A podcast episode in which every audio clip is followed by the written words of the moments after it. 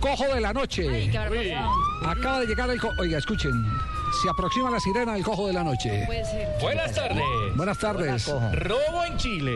Alexis Sánchez fue detenido por robo en Chile.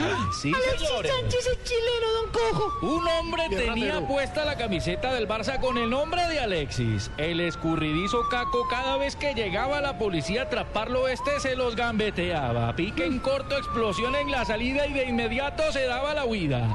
Habitantes del sector cuentan que alias Alexis no lidera la tabla de artilleros, sino la de arrestos en su prontuario suma 41 visitas a la comisaría. Dicen los testigos que este Alexis ahora es defendió. Ahora la metió. Balón de Tony Kroos. Desde la derecha. Arriba. Bale hace el escorzo perfecto. Remata abajo. Y pone el 1-2.